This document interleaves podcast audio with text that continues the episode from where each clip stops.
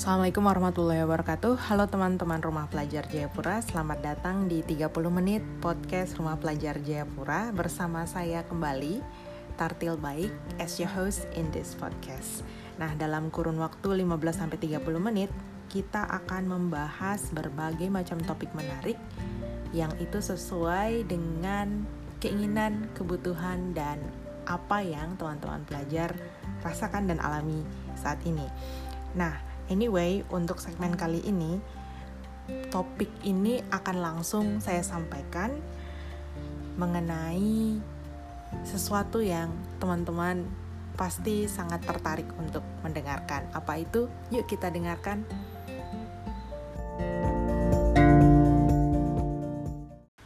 Nah, tema kali ini kita akan membahas tentang rangkaian self improvement. Jadi topik tentang self improvement itu banyak dan nggak cuma satu. Untuk kali ini saya akan memandu teman-teman untuk menggali potensi diri teman-teman. Jadi self improvement itu artinya adalah pengembangan diri gitu ya. Kalau arti literal atau arti langsung dari bahasa Inggrisnya adalah pengembangan diri. Maksudnya apa sih dengan pengembangan diri, kita itu bisa menjadi apa pun yang kita inginkan sesuai dengan potensi diri kita. Tapi masalahnya, kadangkala kalau mau jujur, kita itu masih suka mempertanyakan, kira-kira saya itu punya potensi apa sih? Saya itu punya kelebihan apa sih? Kok teman-teman yang lain bisa belajar dengan santai, saya kok tidak? Kok teman-teman bisa melakukan kegiatan ekstrakurikuler di luar dari kegiatan akademiknya sedangkan saya tidak? Apakah saya memang berbeda atau memang saya malas? Pasti banyak banget pertanyaan-pertanyaan itu muncul di pikiran teman-teman yang akhirnya membuat teman-teman menjadi ya sudahlah, saya biasa-biasa aja padahal teman-teman belum tahu aja potensi diri teman-teman itu apa dan bagaimana cara mengeksplor itu. Nah, hal ini kayaknya memang selalu terjadi di usia-usia belasan sampai umur 25 tahun. Kenapa? Itu adalah umur-umur di mana seseorang mencari jati dirinya. Jati dirinya itu adalah kayak who the real you, siapa sesungguhnya kamu, kayak gitu kan. Dan hal itu wajar gitu ya, hal itu wajar karena kita berada di lingkungan yang gimana ya uh, yang benar-benar memang mendukung kita untuk berpikir seperti itu. Kadang-kadang ada orang yang mungkin masa bodoh dengan uh, potensi dirinya karena memang di sekitarnya juga masa bodoh dengan potensi diri mereka begitu. Dan begitu juga sebaliknya. Namun uh, kadang kalau kita mengignore hal-hal seperti ini bisa jadi kita akan terjerumus di antara dua arus gitu ya. Arus di mana kita mencari tahu tentang diri kita sendiri itu seperti apa dengan cara yang benar dan arus kita mencoba-coba. Akhirnya ketika kita mencoba-coba, cobaan itu ada yang benar dan ada yang salah. Manusia itu akan condong kepada sesuatu yang banyak salahnya sebenarnya gitu ya karena kadang-kadang sesuatu yang salah itu menarik di mata manusia dengan alasan mencoba-coba. Tapi di sini saya akan mencoba membantu teman-teman bagaimana mengidentifikasi diri sendiri. Ini sangat menarik. Banyak banget caranya untuk mengidentifikasi diri melalui tes kepribadian. Mungkin udah nggak asing kali ya, kalau di setiap sekolah pasti uh, ngikutin tes kepribadian. Saya nggak tahu nih kalau misalnya teman-teman di seluruh Jayapura saat ini model penjurusan ketika SMA itu seperti apa. Tetapi saya dulu sebelum uh, naik kelas 2 gitu ya, kami melakukan tes kepribadian gitu melihat kecenderungan potensi akademik kita sebagai individu siswa itu uh, apakah lebih condong ke IPA, IPS atau bahasa. Tapi sepertinya sekarang sudah enggak kali ya karena dari kelas 1 sudah di klaster atau diklasifikasikan di uh, bidang masing-masing. Tapi kalau dulu kami harus mengikuti tes kepribadian itu dari pagi sampai sore itu sangat melelahkan banget. Padahal teman-teman bisa melakukan tes kepribadian sendiri, tapi ini khusus untuk uh, eh, self improvement atau pengembangan diri. Nah, di antara beberapa tes kepribadian ada banyak banget sebenarnya kalau teman-teman mau pakai, tapi yang saya sarankan untuk saat ini buat teman-teman pelajar gitu ya adalah melakukan tes personality plus uh, yang ditemukan oleh Florence Litoyer. Jadi uh, Litoyer, Litoyer, ya namanya Florence Litoyer. Intinya seperti itu. Teman-teman bisa cari tes personality plus. Personality plus itu tulisannya personality bahasa Inggrisnya pakai Y ya, personality plus PLUS. Nah, kurang lebih di situ teman-teman bisa mengetahui uh, kepribadian teman-teman itu apakah sanguinis, melankolis, koleris, atau plekmatis. Mungkin ada di antara teman-teman yang familiar dengan istilah-istilah seperti ini, tapi ada juga yang enggak. Nah, apa aja sih itu gitu ya?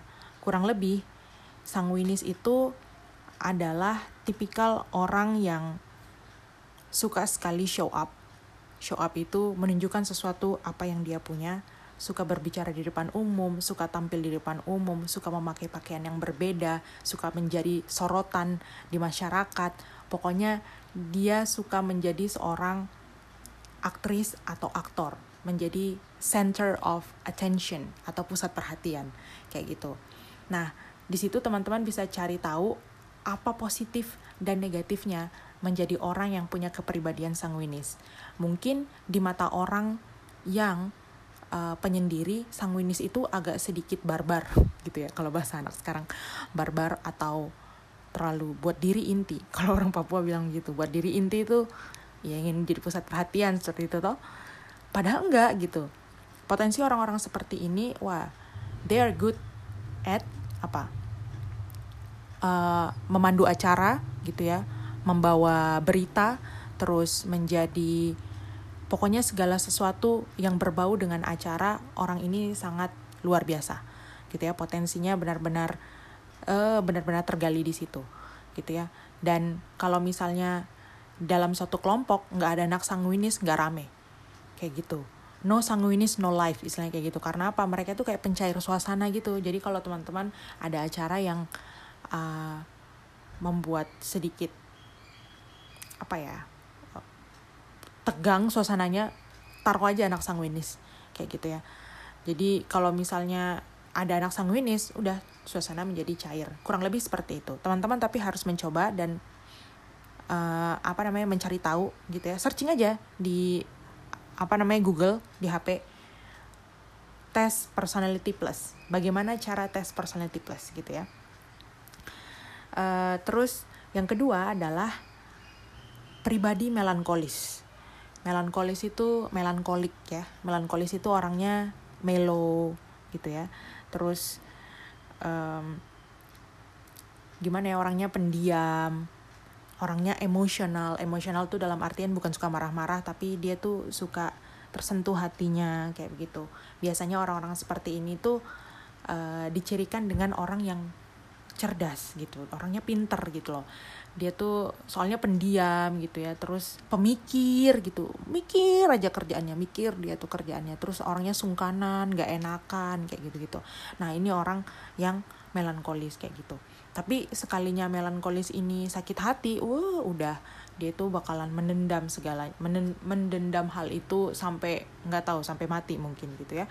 Nah yang ketiga adalah koleris. Apa sih koleris itu? Koleris itu tipe kepra kepribadian yang strive on. Dia tuh yang kayak wah I'm going to do it gitu ya. Jadi dia tuh orangnya punya keteguhan. Dia tuh tipikal orang-orang yang punya jiwa kepemimpinan. Orangnya visioner orangnya nggak mau segala sesuatunya itu meleset orangnya keras kepala gitu ya. Dia mau sukanya memimpin kepribadian ini kalau tidak dikelola dengan baik orangnya menjengkelkan luar biasa. Menjengkelnya seperti apa? Dia tuh bosi kerjanya suka apa namanya merintah-merintah ngoreksi-ngoreksi nggak jelas kayak begitu ya. Terus uh, apa namanya selalu memposisikan dirinya sebagai orang yang paling penting kayak begitu. Karena dia merasa bahwa dia punya kualitas sebagai seorang pemimpin. Padahal kalau misalnya itu itu hal yang baik gitu ya. Tapi kalau dikelola lagi gitu ya kalau di dikelola dengan sangat baik gitu ya dimasukkan unsur-unsur sesuatu gitu ya. Maka kepribadian ini sangat sangat tepat sekali ketika teman-teman misalnya gini mau pemilihan ketua osis begitu toh oh ketua kampanyenya suruh ini saja suruh orang korelis. Wah langsung itu luar biasa. Suruh demo yang yang apa namanya yang suruh bikin draft uh, atau ya untuk draft draft draft uh, mengaspirasikan suara siswa misalnya kayak gitu tuh anak korelis nanti yang pegang toa untuk demo itu anak sanguinis seperti itu ya. Kurang lebih seperti itu. Jadi uh, begitulah sifat orang korelis gitu ya. Agak keras kepala. Yang terakhir adalah plekmatis. Plekmatis ini orangnya suka damai. Orangnya suka damai tidak suka konflik. Berbeda dengan apa namanya uh, korelis dia. Keterbalikan sekali dia tuh orangnya santai begitu ya kayak di pantai terus slow begitu. Sama orangnya tuh pendiam pendiam tapi lebih kayak gimana ya kayak udahlah hidup itu nikmatin aja kayak gitu. Jangan terlalu serius-serius amat. Nah itu tipikal anak plekmatis. Nggak pendendam juga begitu. Tapi sekalinya dia ngomong lucunya luar biasa. Kadang-kadang kalau disuruh minta nasihat uh nasihatnya paling tajam kayak gitu. Itu orang pragmatis jadi dia tuh kayak bagaimana ya uh, seperti pahlawan yang tersembunyi begitu. Apa sih? Bukan. Dia tuh kayak black horse. Kayak gitu ya. Black horse itu uh, kuda hitam yang datang belakangan istilahnya kayak begitu. Nah apakah kita sebagai manusia hanya memiliki salah satu personality ini? Gitu Enggak. Jawabannya adalah tidak. Kita sebagai manusia dengan apa namanya e, tumbuh kembangnya kita ketika kita dewasa, sifat-sifat ini pasti akan mengambil alih di kehidupan kita. Jadi mungkin ketika kita masih SMA gitu ya atau kuliah mungkin ada salah satu atau salah dua, biasanya salah dua dari karakter ini menjadi karakter andalan kita. Tapi setelah menginjak usia tertentu, bisa jadi ada karakter lain yang menempati posisi itu. Kayak gitu. Dan itu lumrah terjadi gitu ya. Intinya, kita semua memiliki keempat karakter ini. Tetapi gitu ya, tetapi di usia-usia tertentu dua karakter atau salah satu karakter akan sangat menonjol pada diri kita setiap orang itu punya sisi plekmatisnya masing-masing. Bahkan orang Korelis sekalipun memiliki uh, potensi yang sangat plekmatis. Maksudnya orang yang punya jiwa kepemimpinan itu memiliki sisi yang sabar kayak gitu ya, yang kalem gitu di situasi tertentu. Nah, karakteristik-karakteristik ini kalau misalnya tidak kita poles, kalau tidak kita modifikasi gitu ya kalau kita tidak kita sadarkan maka dia akan memimpin kita atau membawa kita kepada hal-hal yang bisa jadi baik atau buruk. Kayak gitu ya. Banyak contohnya gitu teman-teman bisa cari sendiri. Contohnya kalau sanguinis sanguinis itu kalau misalnya tidak dikontrol gitu ya sifatnya kita kita dengan bangga bilang oh saya sanguinis terus kenapa? Kayak gitu ya tanpa mengetahui apa saja yang seharusnya sanguinis itu lakukan supaya karakternya itu bisa berdampak baik, maka sanguinis ini dia jadi lebih kayak omong kosong aja kayak gitu loh. Dia cuma bisanya cuma ngomong kosong dan ya itu mungkin dianggap uh, bikin diri inti itu oleh teman-temannya gitu. Padahal sebenarnya potensinya sangat luar biasa sanguinis ini. Kedua melankolis. Melankolis ini kalau misalnya dibiarkan begitu saja, maka potensi yang jeleknya dari melankolis ini dia punya sifat pendendam. Pendendam itu ngebuat orang itu bisa sakit hati gitu ya, terus uh, bisa ngebuat dia stres dan akhirnya mungkin bisa jadi bunuh diri gitu kan. Itu menyakiti diri sendiri dan artinya zolim pada diri sendiri dan itu nggak baik dong kayak gitu ya. Yang ketiga, koleris. Koleris itu bisa membuat orang menjadi sangat sombong. Karena apa? Dia dia seolah-olah paling tahu, merasa paling tahu dan dia merasa bahwa dia adalah pemimpin segala sesuatu kayak begitu. Nah, kalau misalnya orang-orang koleris ini tidak bisa menundukkan hatinya dia gitu ya terhadap segala sesuatu kalau tidak punya istilahnya sifat plekmatis sedikit saja maka dia akan tetap merasa melayang di udara nah itu tipikal orang-orang yang takabur kayak gitu ya dan ketika orang-orang koleris merasa dia adalah pemimpin segala sesuatu wah hati-hati kita harus uh, tahu bahwa segala sesuatu itu dipimpin dan diatur oleh Allah Subhanahu wa taala. Dan terakhir plekmatis. Plekmatis itu aduh, itu kalau dibiarkan maka urusan gak akan pernah selesai gitu loh makanya itu uh, keempat karakteristik ini yang ada pada manusia gitu ya harus segera diidentifikasi supaya apa supaya kita bisa tahu kalau misalnya kita bekerja dengan orang yang memiliki karakter yang kurang lebih sama dengan kita, kita bisa menempatkan diri kita. Kita bisa memunculkan karakter yang berbeda dari karakter orang yang kita hadapi. Atau mungkin lebih tepatnya kita bisa memilah atau memilih orang-orang yang bisa menerima kekurangan dan kelebihan kita. Nah, ini juga berguna banget ketika teman-teman ingin mengaplikasikannya buat memicu uh, adrenalin untuk belajar lebih giat gitu ya. Karena apa? Kalau teman-teman tahu kelebihannya keempat karakteristik ini, teman-teman bisa mengaplikasikannya untuk belajar. Tipikal saya kasih salah satu contoh. Uh, tipikal orang sanguinis, mungkin dia lebih senang sesuatu yang heboh, hebring, dan lain sebagainya.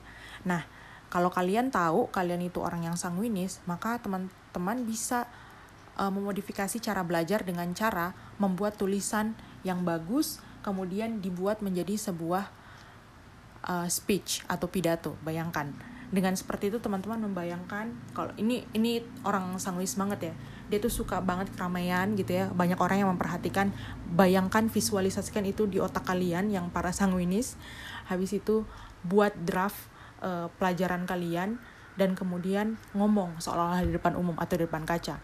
Untuk pelajaran-pelajaran eksak seperti itu kayak matematika fisika um, kimia dan lain sebagainya kalian buat draft, kalian buat draft, belajarnya seperti apa, dan kalian ngomongin sendiri, kalian ngomong sambil nulis, seolah-olah mengajar orang kayak gitu.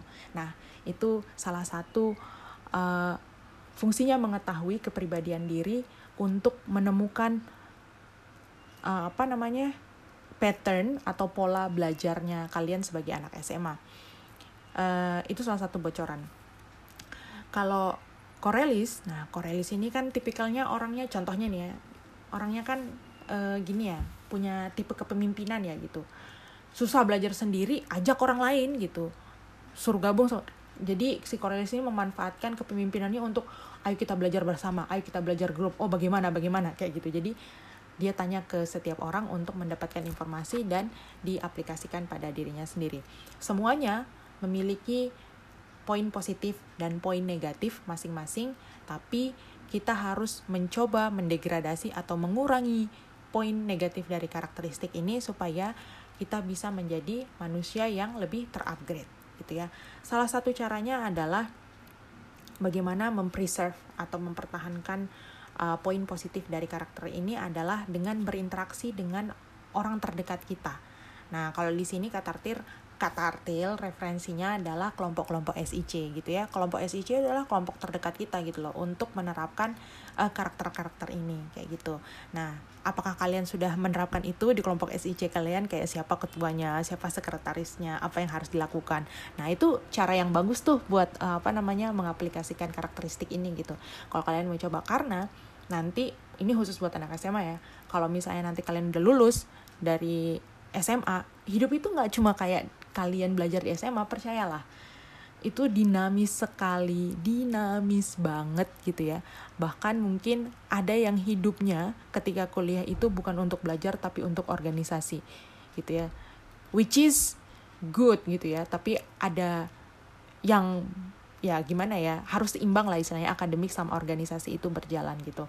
Nah supaya nggak kaget gitu ya, kalian harus beruntung nih kalau misalnya tergabung di kelompok-kelompok SIC gitu ya. Grup-grup itu harus dimanfaatkan dengan maksimal. Untuk apa? Ya untuk bikin kegiatan-kegiatan sosial kalian gitu ya. Untuk uh, mengarrange kegiatan-kegiatan sederhana suatu kelompok kayak gitu ya. Jadi supaya bergunalah suatu saat gitu eh, pengalaman-pengalaman tersebut ketika nanti teman-teman lulus dari SMA kayaknya itu aja dan terakhir terakhir nih kalau misalnya teman-teman bingung gimana sih kak cara untuk um, ngetes kepribadian gitu ya. Teman-teman bisa aja ketik seperti yang tadi saya sampaikan dengan mengetik bagaimana cara tes personality plus atau buka masbiet.com anyway nanti akan saya taruh di uh, deskripsi podcast ini. Baiklah, itu aja mungkin yang bisa saya sampaikan untuk topik self improvement tentang personality plus. So, jangan lupa ini di-share aja ke seluruh teman-teman kalian kalau kalian merasa bahwa ini berguna. Oke? Okay? See ya.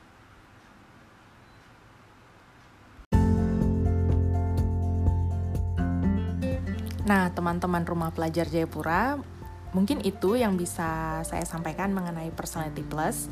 Uh, jangan lupa, if you think this content is really useful, please share it to your friends gitu ya. Tolong di-share ke teman-teman kalian gitu ya. Ajak teman-teman kalian untuk aware lebih banyak mengenai kepribadian mereka dan bantu mereka untuk menjadi diri mereka sendiri. Dan jangan lupa kalau teman-teman punya ide, saran atau pertanyaan mengenai topik ini atau topik uh, minggu lalu, teman-teman bisa drop aja DM di @rupa underscore Jayapura. Oke, sampai ketemu di topik yang lebih menarik berikutnya. Wassalamualaikum warahmatullahi wabarakatuh. thank you